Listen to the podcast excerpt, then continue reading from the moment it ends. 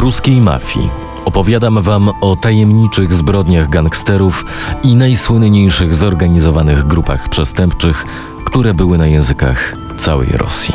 Jestem Maciek Jędruch i dzisiaj przedstawię Wam historię tajemniczej zabójczyni, rodem z filmów Luca Bessona, która wyeliminowała swoje ofiary i zniknęła bez śladu. Zapraszam. Ruska mafia. Odcinek czwarty. Skromna, milcząca i niebezpieczna rosyjska killerka. Sekwencja pierwsza. Dorwać bestię.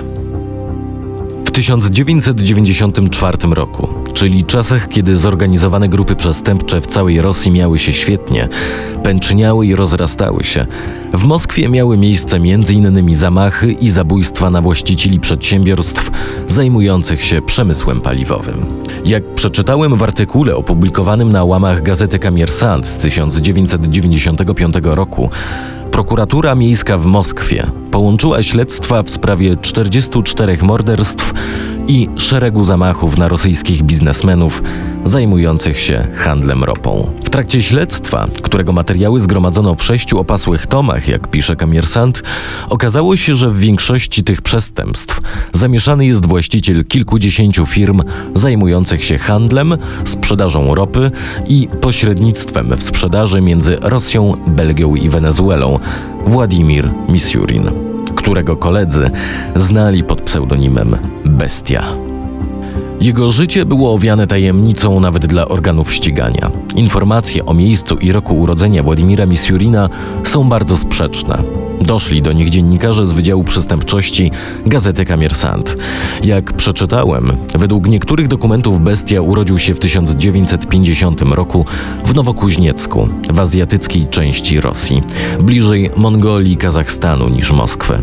Według jeszcze innych informacji miał urodzić się 4 lata później w stolicy federacji, a znajomi Misiurina, do których dotarli dziennikarze śledczy twierdzą natomiast, że urodził się w Samarze. Wiadomo natomiast, że wychowywała go ciotka, właśnie w Nowokuźniecku. Po maturze i odbyciu służby wojskowej, Misiurin zatrudnił się we flocie taksówek. Potem zaczął zajmować się biznesem na własną rękę. Jego pierwszą działalnością była produkcja gumowych kapci. To na nich dorobił się fortuny. Za te pieniądze kupił mieszkanie w Moskwie. Jak przeczytałem w artykule gazety Kamiersant z połowy lat 90. pod tytułem Taksówkarz został paliwowym baronem, znajomi Missurina powiedzieli dziennikarzom, że bestia przeprowadził się do stolicy tylko dlatego, że w Nowokuźniecku miał problem z tamtejszymi gangsterami, którzy zaczęli go ścigać, spalili mieszkanie i dacze. W Moskwie zaczął handlować papierosami i alkoholem. Na tym dorobił się jeszcze większych pieniędzy i postanowił zainwestować w przemysł paliwowy. Razem ze swoim przyjacielem z młodości, który został jego prawą ręką, Bestia otworzył kilka firm w Belgii i Wenezueli. Swój biznes budował na wzór włoskich klanów mafijnych. Otaczał się tylko zaufanymi ludźmi.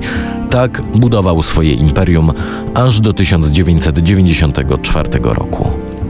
Nie w sam. Specjalizujący się w rafinacji i handlu produktami naftowymi, powstał wiosną 1992 roku z inicjatywy Władimira Zenkina, przyszłego pierwszego wiceprezesa Jukosu, czyli przedsiębiorstwa, na czele którego stał Michał Chodorkowski. Według umowy zawartej między Misurinem a Nipsamem, który miał zamrożony rachunek przez rosyjski odpowiednik Fiskusa, Bestia miał otrzymywać pieniądze na konto swojej firmy z transakcji sprzedaży produktów Niewsamu i miał je po jakimś czasie zwrócić. Tego, jak podają dziennikarze Kamiersanta, nie zrobił. Twierdził, że żadnych pieniędzy nie otrzymał. Bestia dzielił życie na mieszkanie w Rosji i za granicą. 22 stycznia 1994 roku, jak przeczytałem w reportażu na stronie lienta.ru, w Moskwie doszło do strzelaniny. Celem ataku był Władimir Misiurin. Pod hotelem Międzynarodne stał przygotowany do odjazdu Mercedes. Obok podjazdu hotelowego spacerowała para z wózkiem dziecięcym.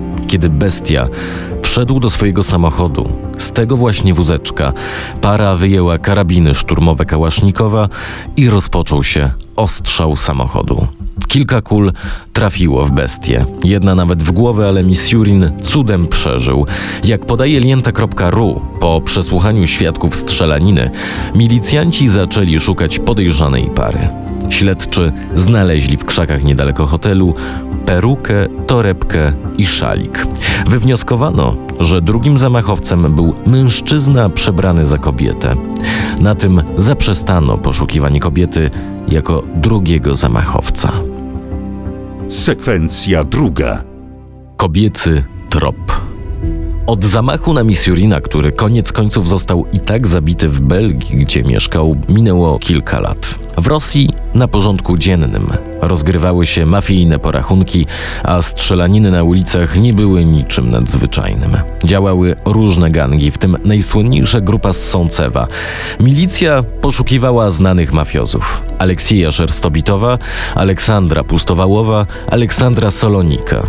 Milicjanci nie skupiali się w ogóle na tym, by poszukiwać kobiety, która miała postrzelić przed laty bestię. Jednak w sierpniu 2001 roku, kiedy w stolicy Rosji doszło do kolejnych zamachów, tym razem na dwóch przedsiębiorców pochodzenia czeczeńskiego, Musy Halidowa i Alwiego Agasijewa, milicjanci trafili na trop. Tego dnia Kaukaszczycy przybyli do piekarni swojego starego przyjaciela, znajdującej się na pierwszym piętrze budynku mieszkalnego przy ulicy Matwiejewskiej w Moskwie.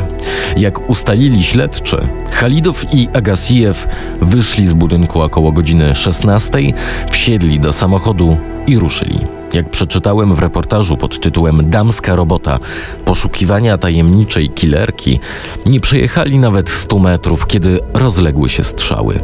Ranni czeczeńscy biznesmeni stracili panowanie nad samochodem i zginęli na miejscu. W tym czasie sprawcy zbiegli z miejsca zdarzenia, a świadkowie zeznawali, że z karabinu maszynowego strzelał mężczyzna w czarnej koszuli, a obok niego stała niska, brązowo-włosa kobieta z pistoletem, która go kryła. Tym razem milicja nie miała wątpliwości, że z mafią współpracuje tajemnicza kobieta killer. Zatrzymany w 1999 roku Aleksiej Szyrstobitow, znany jako Sasza Soldat, dolał oliwy do ognia. Podczas jednego z przesłuchań zeznał, że wie o istnieniu pewnej kobiety, która bierze udział w zabójstwach na wpływowe osoby współświadka. Jak przeczytałem w jednym z artykułów na rosyjskim portalu, Sasza miał stwierdzić, że to wybitna profesjonalistka. Odmówił jednak ujawnienia jej tożsamości. Sekwencja trzecia. Kolejne zabójstwa. We wrześniu 2001 roku w centrum Moskwy doszło do kolejnej strzelaniny podobnej do tych, o których opowiedziałem przed chwilą. Biznesmen Andronik Niersiejan podjechał ze swoim kierowcą do wynajmowanego mieszkania. Kiedy otwierał drzwi samochodu, padł grad kul. Zdążył tylko podbiec do drzwi bloku, ale nie udało mu się przeżyć. Przeżyć i uciec udało się jednak kierowcy biznesmena, który stał się cennym świadkiem. Zeznał milicjantom, że mężczyznę, który strzelał z karabinu maszynowego, kryła kobieta. Jej opis pasował do tej samej, która brała udział strzelaninie, w której zginęło dwóch Kaukaszczyków. Śledczy wciąż jednak nie dawali wiary, że udział w zamachach bierze kobieta. Forsowali teorię, że to mężczyzna w peruce. Podobne przybierane zabójstwa miały już miejsce. Jak przeczytałem, podobno w latach 90. tatarska grupa przestępcza Hadi Taktasz charakteryzowała jednego ze swoich zabójców, Aleksandra Piciuszkina, na kobietę. Było to podobno tak udane, że nawet jego żona nie była w stanie go rozpoznać. Podczas gdy funkcjonariusze organów ścigania prowadzili śledztwo w sprawie morderstwa kaukaskich biznesmenów, we wrześniu 2001 roku doszło do kolejnego podwójnego morderstwa. W północno-wschodniej części Moskwy znaleziono ciała dwóch biznesmenów, Jurija Wasiliewa i Aleksandra Kuzowliowa. I znowu, na podstawie zeznań naocznych świadków, wśród podejrzanych była kobieta. W tej sprawie nie było już żadnych wątpliwości. Tożsamość podejrzanej szybko została ustalona. Okazała się nią 20-letnia mieszkanka podmoskiewskiego miasteczka Żeleznodarożny, Larisa Rośsina. Sekwencja czwarta. Skromna, milcząca i niebezpieczna. Schwytanie zabójczyni było kwestią czasu. Policja zaczęła przesłuchiwać kolegów i przyjaciół Larysy, ale niespodziewanie, jak podaje portal lienta.ru, sama Rościna ułatwiła funkcjonariuszom zadanie. W październiku 2001 roku do jednego z moskiewskich komisariatów miał zadzwonić telefon. Nieznana kobieta poinformowała, że zabójczyni Larisa Rościna chce poddać się łasce sprawiedliwości. Okazało się, że zabójczyni pojawiła się u koleżanki i poprosiła ją, by ta zadzwoniła na milicję. Wkrótce podejrzana została przywieziona na przesłuchanie, gdzie opowiadała o swoim trudnym życiu. Zeznała na milicji, że w wieku 20 lat zorientowała się, że jest w ciąży ze swoim chłopakiem. Ten, dowiedziawszy się o nadchodzącym ojcostwie, szybko zniknął z jej życia, a Larisa, której rodzice alkoholicy zmarli dawno temu, została sama ze swoimi problemami. W tym czasie udało jej się zdobyć stanowisko sekretarza w moskiewskim sądzie. Pensja sekretarki, jak zeznawała, nie wystarczyłaby na utrzymanie siebie i dziecka. Wtedy dziewczyna postanowiła pożyczyć około 3000 dolarów od swoich przyjaciół i zainwestowała je w handel telefonami komórkowymi. Pieniądze trafiły do wspólnej puli firmy, w którą zainwestowała. Nie otrzymywała jednak żadnych zysków ze sprzedaży, a właściciele żądali od niej kolejnych pieniędzy do wspólnej puli. Kazali jej je odpracować morderstwami. Larisa zgodziła się. Właściciele firmy, którą zainwestowała Larisa, zaopatrzyli ją w pistolet i wyznaczyli termin realizacji swojego zamówienia. Chodziło o zabójstwo wspomnianych wcześniej Jurija Wasiliewa i Aleksandra Kuzowliowa. Scenariusz morderstwa wymyśliła sama Rościna. Śledczy myśleli, że schwytali kobietę odpowiedzialną za morderstwo na przestrzeni lat, ale w 1994 roku Larisa była zbyt młoda, by uczestniczyć w zamachu na Missourina. Kobieta przysięgała zresztą milicjantom, że nie ma także nic wspólnego z zabójstwami Kaukazczyków.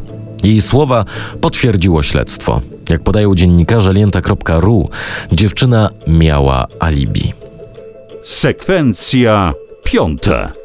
Skazane. Ostatecznie stało się jasne, że Rościna, choć zamordowała dwóch biznesmenów na zlecenie, to nie jest kobietą odpowiedzialną za pozostałe zabójstwa. W listopadzie 2001 roku, czyli kiedy Larisa była już zatrzymana, nieznana kobieta dokonała zamachu na 58-letniego biznesmena. Mężczyzna przeżył. Po wysłuchaniu zeznań o zabójczyni, która uciekła z miejsca zdarzenia czarnym Mercedesem, milicjanci zdali sobie sprawę, że tajemnicza kobieta nadal prowadzi interesy. Jak przeczytałem w artykule gazety Maskowski Komsomolec, opublikowanym w lipcu 2002 roku, Larysa Rościna została skazana na 12 lat pozbawienia wolności. A co z tajemniczą killerką? Dopiero w 2013 roku śledczy trafili na kolejny trop. Zatrzymano mieszkankę tej samej podmoskiewskiej miejscowości żeleznodrożnej, w której żyła roślina. Marinę Czertową. Udowodniono jej udział w serii morderstw, za które dostała 11 lat więzienia.